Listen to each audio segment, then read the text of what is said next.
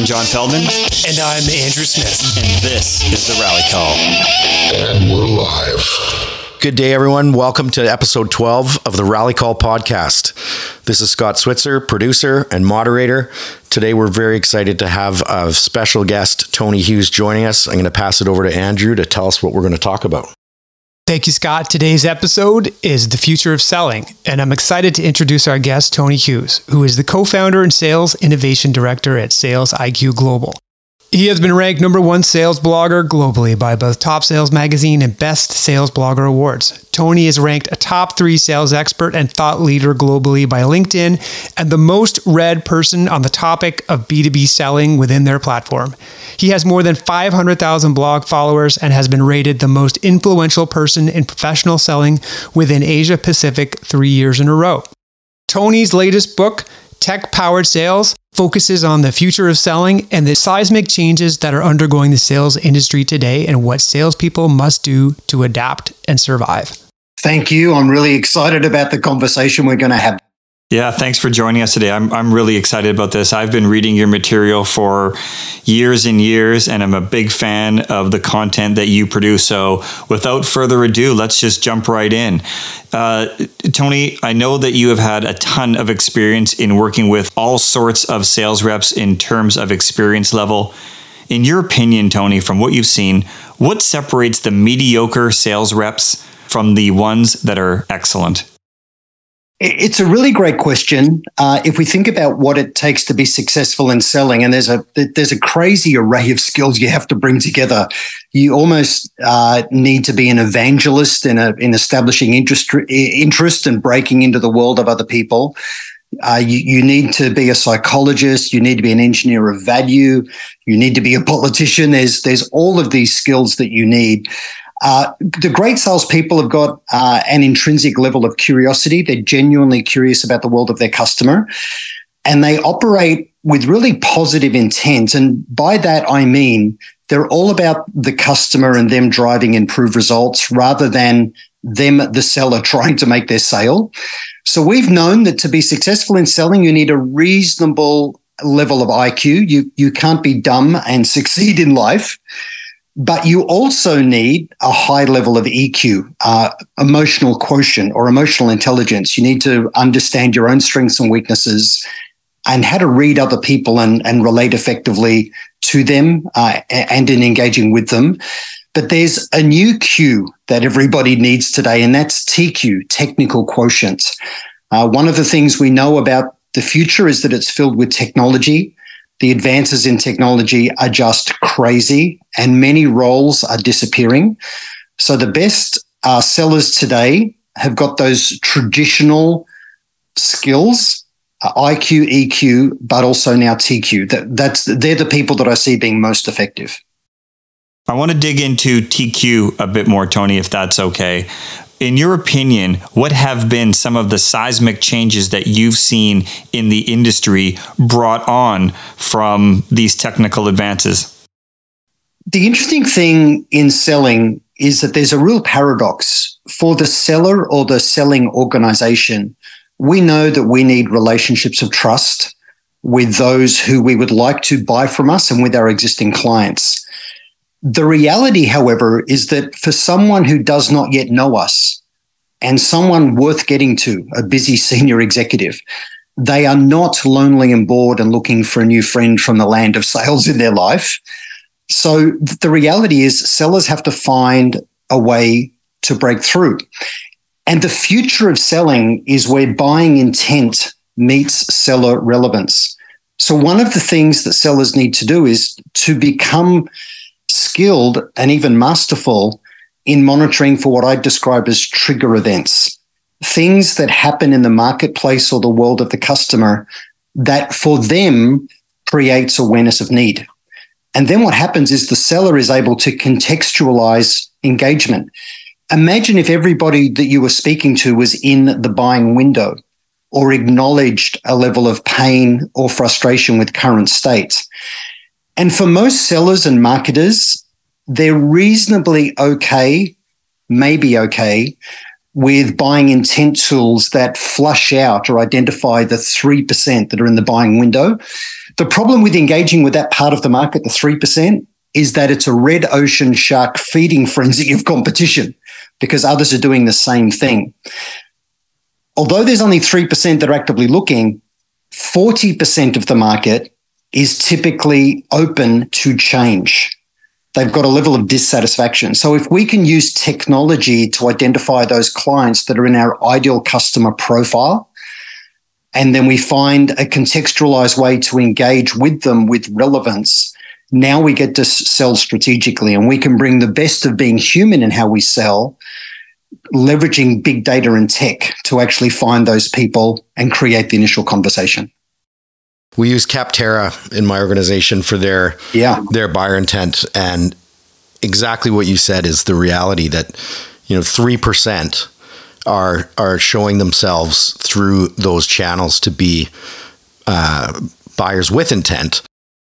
Meanwhile, there are an immense number of companies within that specific category who are listening. So, the feeding frenzy is the perfect analogy. So I'd be interested in hearing your thoughts on, besides the sort of the obvious, if you will, the Capterras, what kind of guidance do you give people when you are talking about other methods of identifying intent? So if we think about trigger events, typically the most powerful trigger event would be a role-based one. So let's imagine that you sell marketing automation software and you're good at defining your ideal customer profile. And you define an ICP, an ideal customer profile, typically at three levels. You think about the firmographics, so they're things like the number of employees, the industry that they're in, the geographic location. You then think about psychographics, and an example of this, we're looking for clients that are typically growing. So clients that are in growth mode or crisis mode are typically motivated to make fast decisions. A company that's in even keel, steady state mode is often difficult to move in decision making. So we're looking for someone that's typically growing because there's less risk of them being a bad debt and the motivation is positive and they want to act quickly. So that's firmographics and psychographics. And then the next thing is technographics. So if you sold marketing automation software, you would think about, well, which technologies do we complement incredibly well? Which technologies do we often replace because there's common dissatisfaction in the market around that tech? Maybe against your psychographic attribute of organizations that are growing. So you define your ICP, and against those attributes, you then start to think about the trigger events. So if we think, well, we're looking for companies that are growing, you think, well, what are the trigger events around growth? An example would be they launch new products, they acquire another business, they expand into new markets. If you think about a growth mindset, a new senior executive into a role is almost always hired to affect change. People that have been in a role for a long time are often rusted on to the status quo, right? They see change as a whole lot of work and risk, but a brand new senior executive into a role typically has a 5-month window with their boss, if, say it's the CEO, where they'll be backed. Most of the requests they make will be approved. Once they're outside that initial honeymoon period, they then become, and I'm going to be facetious here, but another tired and broken person sitting around the boardroom table who doesn't deliver, right? But so there's this window when new senior execs want to affect change. So, that'd be an example, right? You use technology. So there's headless browser technologies and various platforms out there that enable you to identify your ideal customer profile against a website URL. There's a company I've invested in. I'm on their advisory board, an Australian company called trigger.ai. So it's trigger without the E, trigger.ai. And what they do is run headless browser tech to do this, but they also ingest all of the job advertisements and job descriptions. And by that, they can infer technology that you can't sniff with tech, right? So if they're hiring people with particular skills and platforms, that indicates they have that in-house. So, and you can use trigger event software to identify for role-based changes. And most of us are familiar with, for example, LinkedIn Sales Navigator. If you save an account and then leads, a lead in Sales Navigator is not like a CRM lead. It's just a person of interest. But the Sales Navigator platform will then let you know when roles change. And if we've got a big supporter of us that leaves our existing customer and goes somewhere else, well, that's a trigger event to follow that person into their new organization where they've been hired to effect change and maybe replace a competitor or solve a problem if there's a vacuum. But that supporter of ours will be replaced. So we need to very quickly go build a relationship with the person promoted internally or comes in externally before a competitor follows them in. And then the third trigger event, there's a domino effect, is that person we build a relationship within our existing customer to upsell and cross-sell. As we deliver for them, we can ask them for a referral into the organization that they came from. So that's an example of relationship-based trigger events and using tech. So this group of buyers you just described, Tony, beneath the 3%, they're the ones that are open to change but are not outwardly showing that. What you're describing is technology that it doesn't automate or replace any behaviors that a salesperson is maybe already doing. It's doing things that you can't do without technology. There's physically no way to monitor all the job changes. There's no way to understand a buyer's changes and their situation. That is a trigger event. And what we talked about on a previous episode was the proliferation of sales automation tools and how many of them there are, and how we're a bit concerned that a lot of these tools are fooling people into thinking that they can break away from the EQ and the IQ that you spoke about earlier and rely on automation tools. So these things you're talking about, it's a new skill that didn't exist before. Is that correct? Well, technology is rapidly evolving and it becomes overwhelming and bewildering for many people. And I definitely understand that. But if you look at the most basic piece of tech for a seller, it would be their cell phone, yeah? And the number of times I'll phone a salesperson, you know, in a company I'm working with, and it goes through to voicemail, and instead of hearing their wonderful voice, you know, hey, this is Tony, sorry I can't take your call right now, please leave a message, I'll get back to you as soon as I can. Rather than that, I get some telco automated bot, you know, either robotically reading me back the cell phone number I called, or saying, you know, please leave a 10-second message and it will be converted from, you know, voice to text. And you're thinking, did I even call the right person? Is this really them? And then later I'll talk to the rep and say, hey, how do you feel about getting your voicemail going? And so often they say, oh, yeah, I haven't been able to figure out how to do that. And I'm thinking, what? You know, the most basic fundamental tool. Imagine if you employed a carpenter to come and renovate your kitchen and they didn't know how to sharpen their chisel or to use any of their basic tools. You'd be going, are you kidding me? I need to go get somebody else. Imagine if you were boarding a flight and as you enter the threshold of the aircraft and they're checking your boarding pass, you glance to your left down into the cockpit and you overhear the pilot say to the co-pilot, hey, do you know what? I love flying, but I'm just not into the tech, right? Like I would be turning around and getting off the aircraft. So the most fundamental piece of tech after a phone is a CRM system. And the number of reps that don't know how to create their own dashboards and reports, they haven't figured out how to do the most basic automation elements inside CRM, which is their system of record. Again, imagine if you went to a doctor and the doctor talked to you and took your pulse and listened to your heart and then wrote you out a script and said, well, you know, thanks. If anything else you need, come back and see me. But at no stage did they fill in their patient management, their patient record system. Like I would be saying to the doctor, aren't you going to create a record of this visit? Imagine if the doctor said, look, do you want me to figure out what's wrong and give you a script, or do you want me to fill in my patient record system? Right? Like, and I've heard reps say things like that. Do you want me to be out with customers selling, or do you want me filling in the CRM? Well, I want you and I expect you to do both. You're a professional. And there's so much tech that can, for example, you know, calls can be recorded and transcribed. You know, there's great tech for doing that. So there's many things we can automate. And I would say CRM is the most fundamental piece of technology that every seller needs to be masterfully good at using.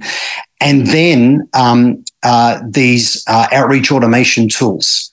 So these sequencing tools, things like Outreach.io, Sales Loft, Salesforce, HVS, High Velocity Selling. So these cadencing and sequencing tools, I'd suggest, would be the next thing.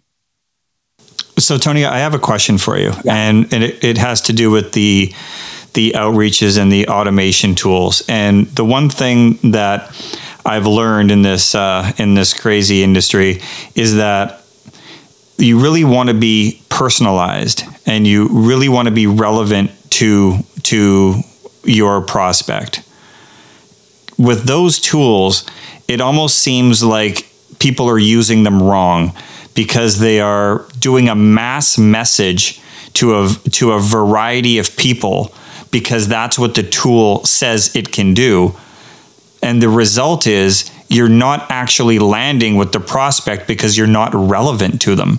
Do you see that as a problem with these type of tools? John, you are bang on the money. In the book Tech-Powered Sales that I co-authored with Justin Michael, we actually talk about personalization being the holy grail of outreach automation.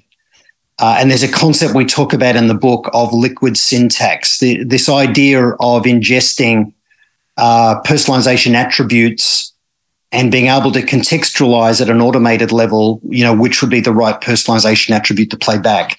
Now, the technology is not there today. We've just witnessed ChatGPT sort of generating a level of awareness in the world. It's been around for ages. In the book, we talked about GPT-3 and its predecessors previously, and how we think it's going to really transform things. But if you automate spam and if your personalization attributes are weak, all you do is burn through a list really quickly and damage your brand. So I've got in my Gmail at the moment, I've got 25,000 unread emails. I've got about 350,000 followers and first-degree connections in LinkedIn, so I get bombarded with clumsy, awful spam as in-mails inside LinkedIn. But people who use personalization attributes, hey, Tony, congratulations on, or I noticed that you're co-founder and sales innovation director at Sales IQ Global. Or, hey, Tony, I noticed we're both based in Sydney. I notice you've been in your role for 10 years.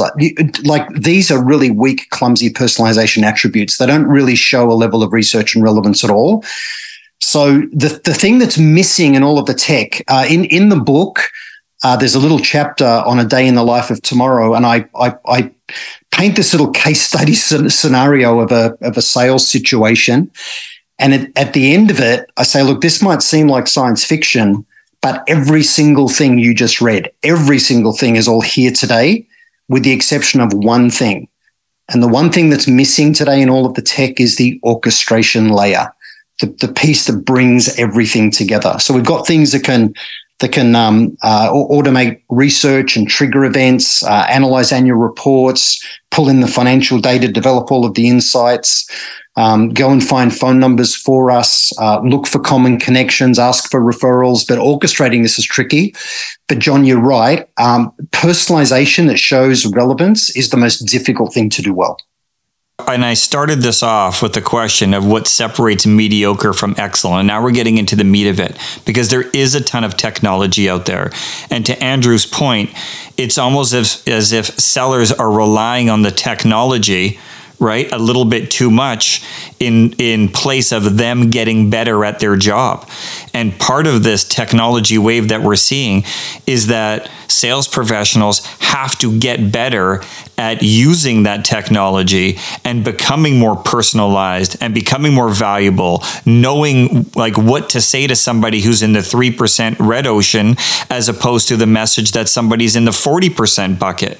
So do you see, or maybe I'll ask in a different way, in what percentage of weight does content play in this? Because certainly you wouldn't send the same message to the 3% buyer as you would to the 40% willing to move.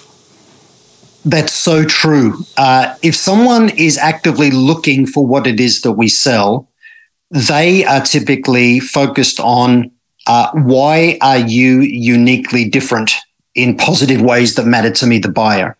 So they're seeking to compare, and often they're trying to treat all of the potential sellers as a commodity that they can play off, right? Compare and compete is the thing that they're trying to get the sellers to do. With the 40%, focusing on why we think we're uniquely different is absolutely the wrong conversation to build. We need to instead build a conversation around why change now.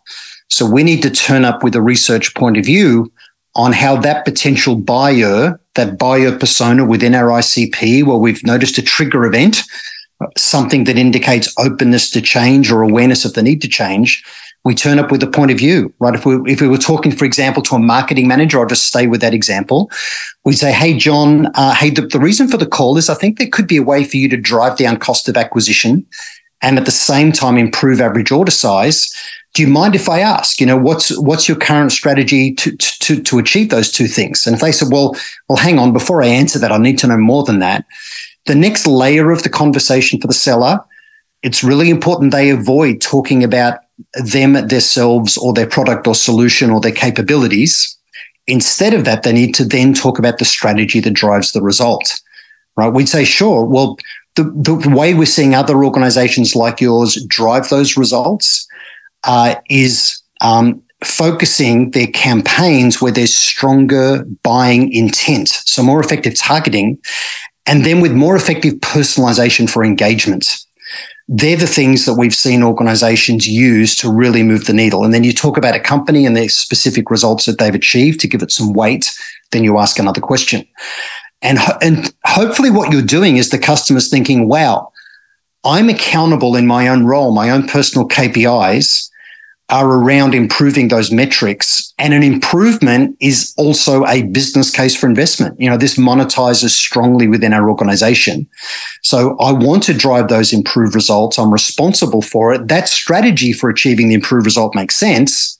And gee, we have a gap. I can see we have a gap internally. Our current platform, tools, approach just isn't doing it.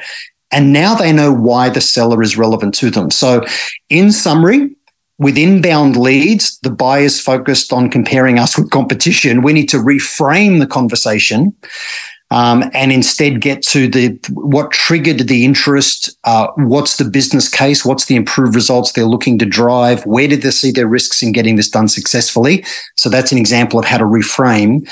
But when we're driving outbound, right, so there's, where we're trying to appeal to the 40% that are open to change, we need to do it with a point of view on why change, why now, rather than why us.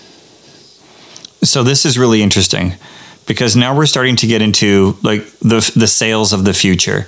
And I'm in my mind, I'm thinking of the workflow, right? Yeah. Something comes in, maybe that piece of content was triggered and it's somebody who is in the 3%.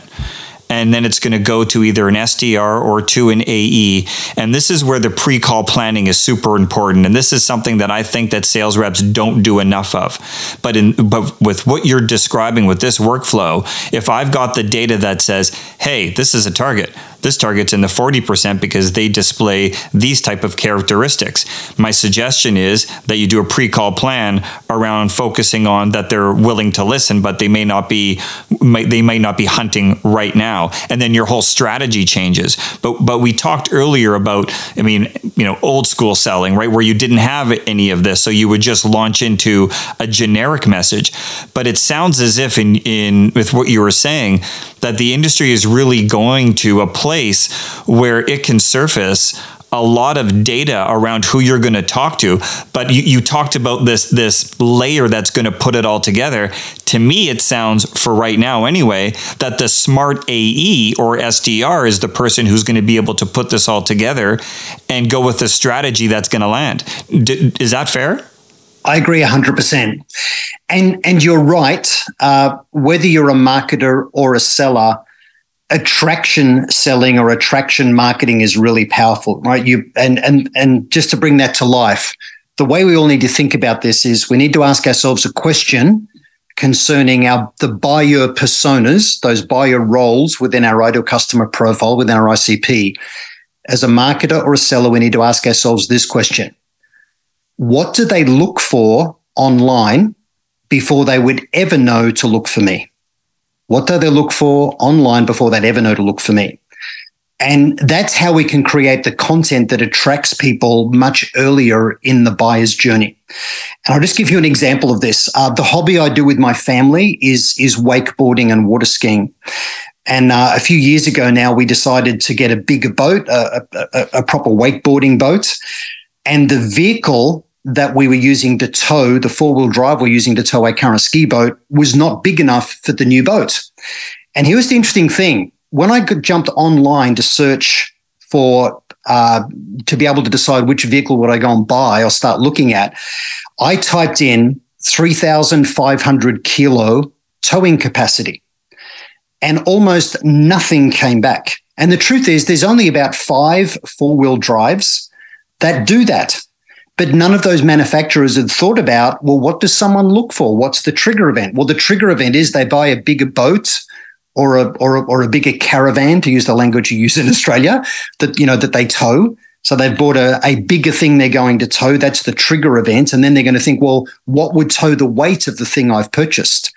And you could provide insightful content around, you know, how much downward tow bar pressure, you know, should I have on my vehicle? How do I know which four-wheel drive is right for me?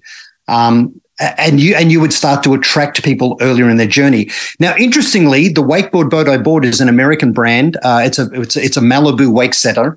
They're made in Australia under license. There's one dealer in the state that I live in. So I'm based in Sydney in the state of New South Wales. There's only one dealer. When I went and bought the boat, I said to the dealer, "Has any four-wheel drive seller, dealer, manufacturer talked to you about some kind of alliance?"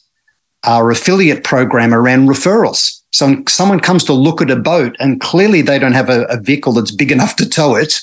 You know, you can make some recommendations or let a motor vehicle seller know. And they said, no, no one's ever come and had the conversation. And that's an example of smarter selling. That doesn't even involve a whole lot of tech, you know, that piece. But we need to think about the strategies that we can then enable with technology before just jumping in trying to configure tools.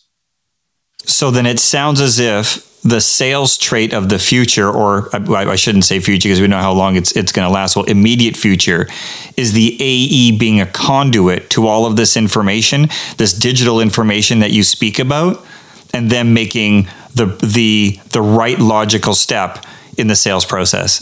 Just to wrap up that thought. Yeah, absolutely. So sellers need to get good at the basic tech. CRM, buying intent tools, email sequencing, and outreach automation tools. Be very careful not to blast and spam yourself into being blocked and just damaging your brand. But it all begins with defining your ideal customer profile and documenting and truly understanding your buyer personas, because then you know what it is that you'll be looking for in the marketplace. And you think, well, how can I apply technology to find my ICP? How can I apply technology to listen for relevant trigger events? And now I know I'm targeting effectively and I'm protecting the most precious thing in my life as a business person, an entrepreneur, or a seller, and that's my time. I'm applying my time where I'm likely to be able to help the most people and deliver the strongest results. One of the things that stands out to me is you should be getting a cut from one of those 5 vehicle manufacturers the first one who figures out the massive miss that they've got there. And it also just immediately makes me think of how many other situations are out there where those opportunities exist, right? I mean, it would be... There's a gold mine out there for the right kind of brain in analyzing the market and in... you know, cross-pollination of people looking for things that you may not immediately connect to your product, but which would surface a trigger event either having happen or being imminent based on behavior. Yeah, that's so true. Again, there's great wisdom in those comments. I agree completely. I want to go back to something that you and John were discussing about it being the seller or the AE who is taking the lead role and using this technology and taking the initiative to do these trigger event searches and buyer intent and serving up content. I noticed in the last 10 years, certainly around 2013, a shift away from sellers doing outbound prospecting and relying increasingly on inbound prospecting, even having CROs and marketing departments proclaim, we're going to provide 90% of your pipeline or 50% of your pipeline. I noticed a shift away from sellers doing their own business development. I want to know if you noticed that too as a trend. Certainly, I saw it as the rise of email automation came up. And how does this new technology affect that? So Andrew, you raise a really valid point. In recent years, selling has gotten itself into some very big problems. Most AEs are way too passive. They're depending on that inside selling function, whether they're called an ISR, an SDR, a BDR. But there's so many AEs say, look, I know how to sell. I just need more leads. And my response is, well, buddy, if you really knew how to sell, you would be generating your own leads. There's no seller on the face of the planet that can make their number just based on the inbound that's all handed to them. Amen to that. So every AE has a gap, you know, whether they're working at Salesforce, SAP, Adobe, Oracle, you know, no matter what the company is, every AE has a gap. They've got a pipeline coverage gap that they need to self-generate. So yes, you want marketing to run events and create content that attracts people that then maybe a BDR can run some outbound to, or they engage with content that creates inbound that an SDR can respond to and try and qualify and then hand off to an AE. One of the big traps in that process is that machine creates lots of leads that don't convert. So it's a big problem to generate interest without any legitimate intent to change the way that the customer's operating. So just because they have some interest in your widget doesn't mean that their boss is going to approve the 2 or 3 better or additional features or functions. Everyone gets back to, well, what's the business case? How does this move the needle on performance? You know, what's the problem with staying in current state? So unless someone can articulate this is essential and it pays for itself by, unless they've got 2 compelling finishes to those sentences, no one's going to approve the business case for change. So every AE needs to be their own BDR and generate leads. And often the AE is better equipped to call into the C-suite. So AEs and the BDRs need to work together. Maybe the BDRs doing groundswell in an account, calling in at the more medium levels. The more junior the person, often the more liberal they are with information that they'll share, so you can start to gather intel. And then maybe the AE then calls into the C-suite and says something like, hey, John, we've been having some conversations with some of the people in your team, and I think there may be a way for you to drive. So we hero the customer, not us, right? We don't talk about our solutions. We talk about their opportunity to drive improved results. But the AEs need to think about their own ICP, buyer personas, monitor for trigger events, use simple tools like Navigator more effectively, and drive better conversations that actually anchor to the commercial value of change, because the way we open determines whether we'll ever get to close. And the worst thing we want is phantom pipeline filled with false hope.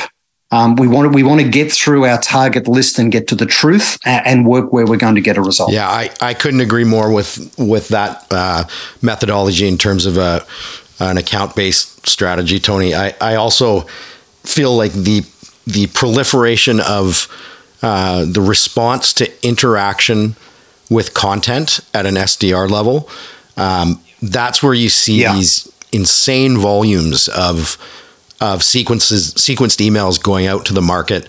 Basically, you've got a rep who sits there, waits for signs of life. That person is undoubtedly wearing extremely happy ears and rose-colored glasses, looking for any signal, which is going to give you plenty of phantom pipeline. And what I've noticed, Scott, is in the last year, as economic conditions have tightened, we've seen the effectiveness of outbound marketing decrease, and reps who don't know how to pick up the phone and generate their own pipeline suffer. That's right. And the other thing is with AEs is most sellers are not good writers. It's just one of the things I've observed. And, you know, creating content is a great strategy. Most sellers can't write. I think one of the next dangers that we face is a lot of sellers will start using something like ChatGPT to generate content that just won't be great content. And now the world's going to get a whole new level of spamming, right? People are going to use ChatGPT to create myriads of crappy, non-insightful content and just start spamming the world, you know, and that's the problem for every seller. How do I become the signal amidst the noise, that white wall of noise that my buyer's facing, to be the one that gets some cut through? And at the end of the day, picking up the phone call and then using what I call combo prospecting techniques, little pattern interruptions that show you're determined with the right conversation narrative, genuine insights, genuine value in a conversation, genuine relevance to the person that we're trying to get to, ideally using a common trusted relationship, you know, as the reason that we're contacting them. So trigger events create context. A common referral or common relationship starts with a level of trust. And if we can combine referrals with triggers, we're combining trust with relevance, it creates the fastest path and the highest probability for having a new customer. And as much as I'm looking forward to thousands of ChatGPT generated spam emails, I think this creates a legitimate opportunity for the wise seller to stand out from the crowd. As if everyone is shifting to, like we saw everyone shift to automated email sequences, the wise rep who can combine email sequencing with the personalized phone call, personalized content is going to be further ahead. I really like that point, because a few episodes ago, we talked about that. We talked about how do you rise above the noise?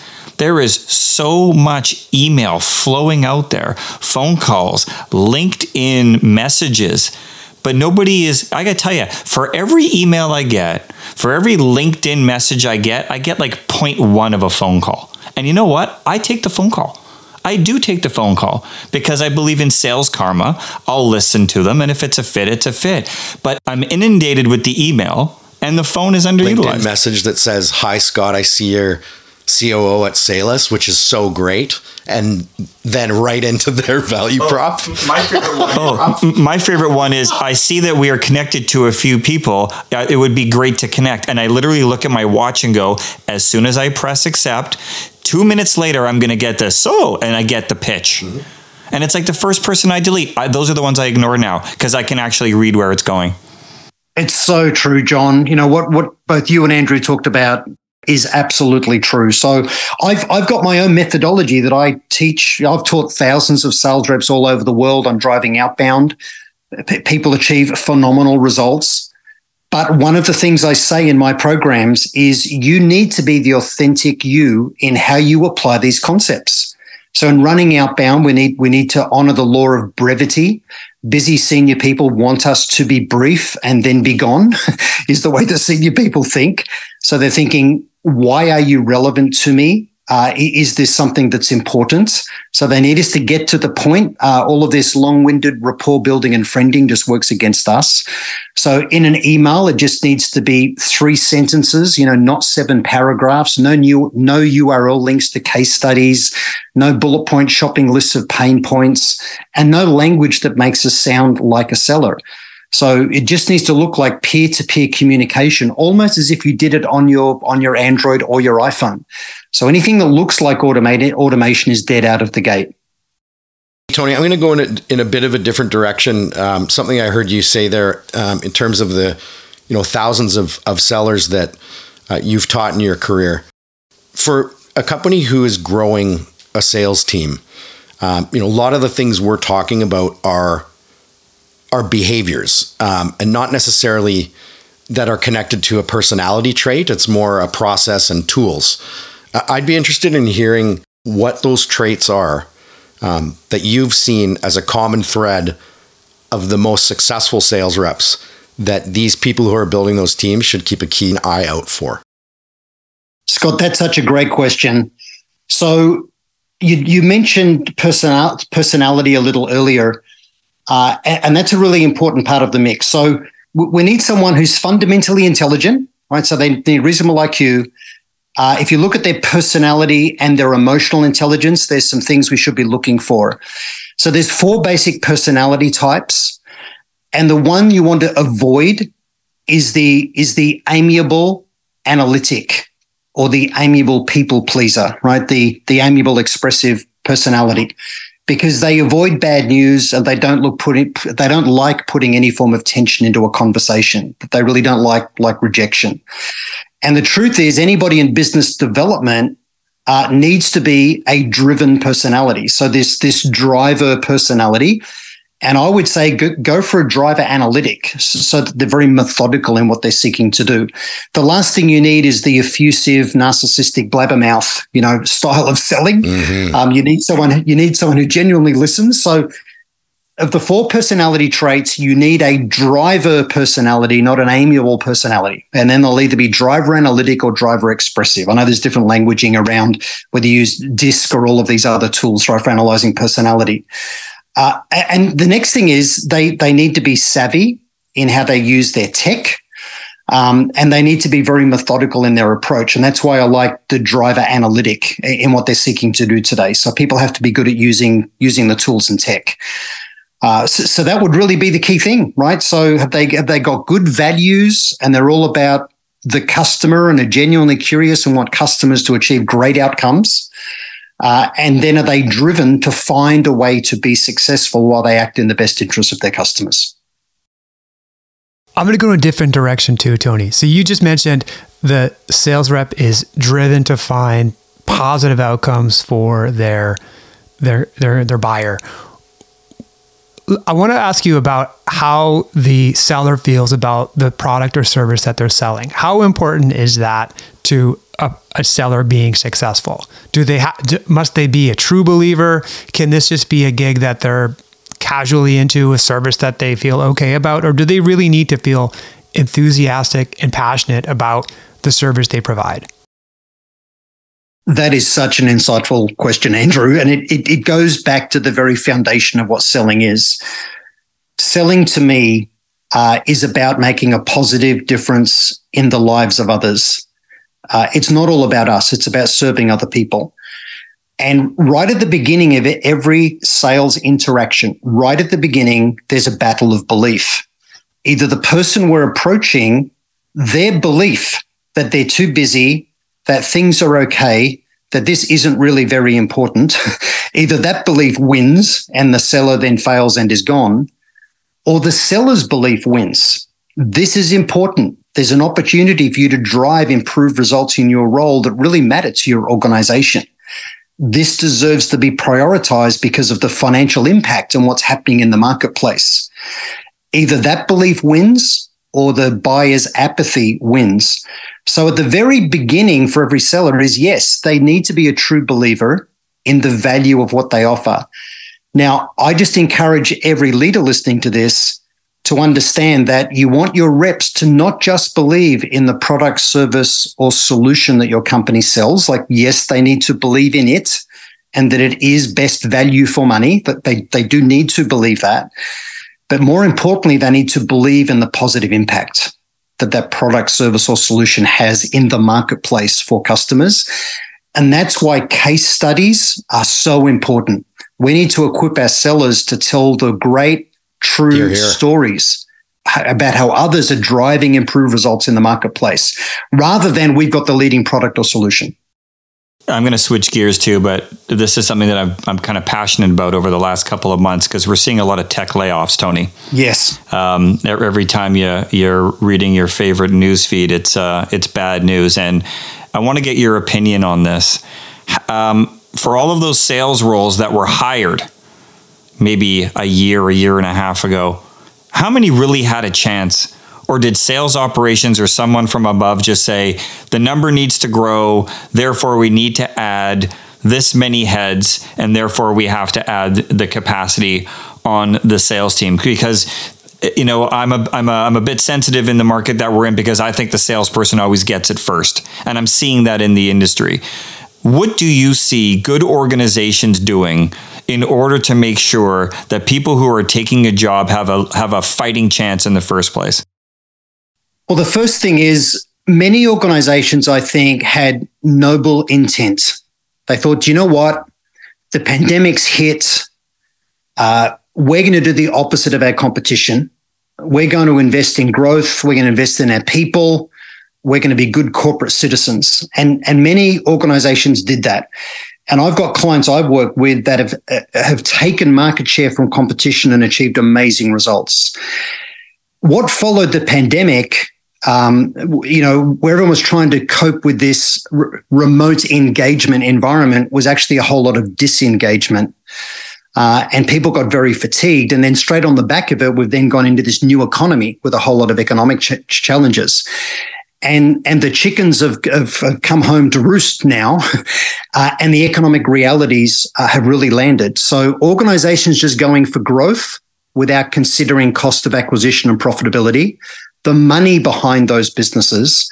And Salesforce is an example of this. You know, they've recently announced a whole lot of layoffs. So is Microsoft. There's lots of tech companies that have. But Salesforce has never really been focused on profitability. They've just always been focused on top-line growth. You know, you add more reps, that adds more revenue. So, okay, but is it happening profitably? So businesses are now going, how do we do this profitably? And just the other thing I'll layer onto this. So, for example, in Salesforce, reducing the number of sellers, well, they were hiring massive numbers of people way ahead of the curve.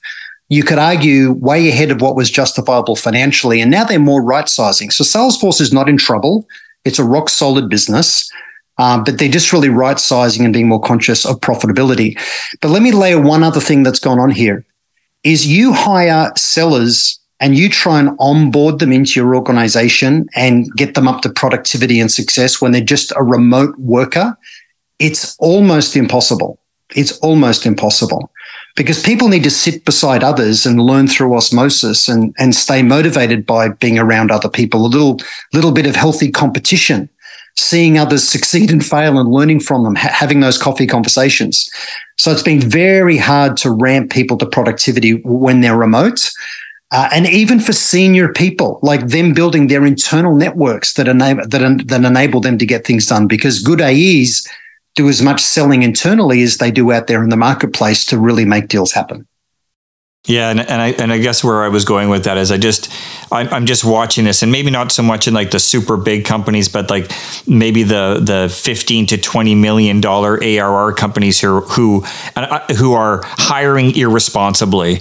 And I think that if there is something that we've learned from this, is that maybe, I'm going to coin this term right now with us three on the call, four on the call, is ethical hiring for sales, and making sure that sales operations or the executive team really looks to make sure that there is a line of success before they hire anybody else. Because as I said earlier, it's the salesperson who takes it on the nose first. And I'm a big champion of trying to do what we can to avoid that, because it sucks.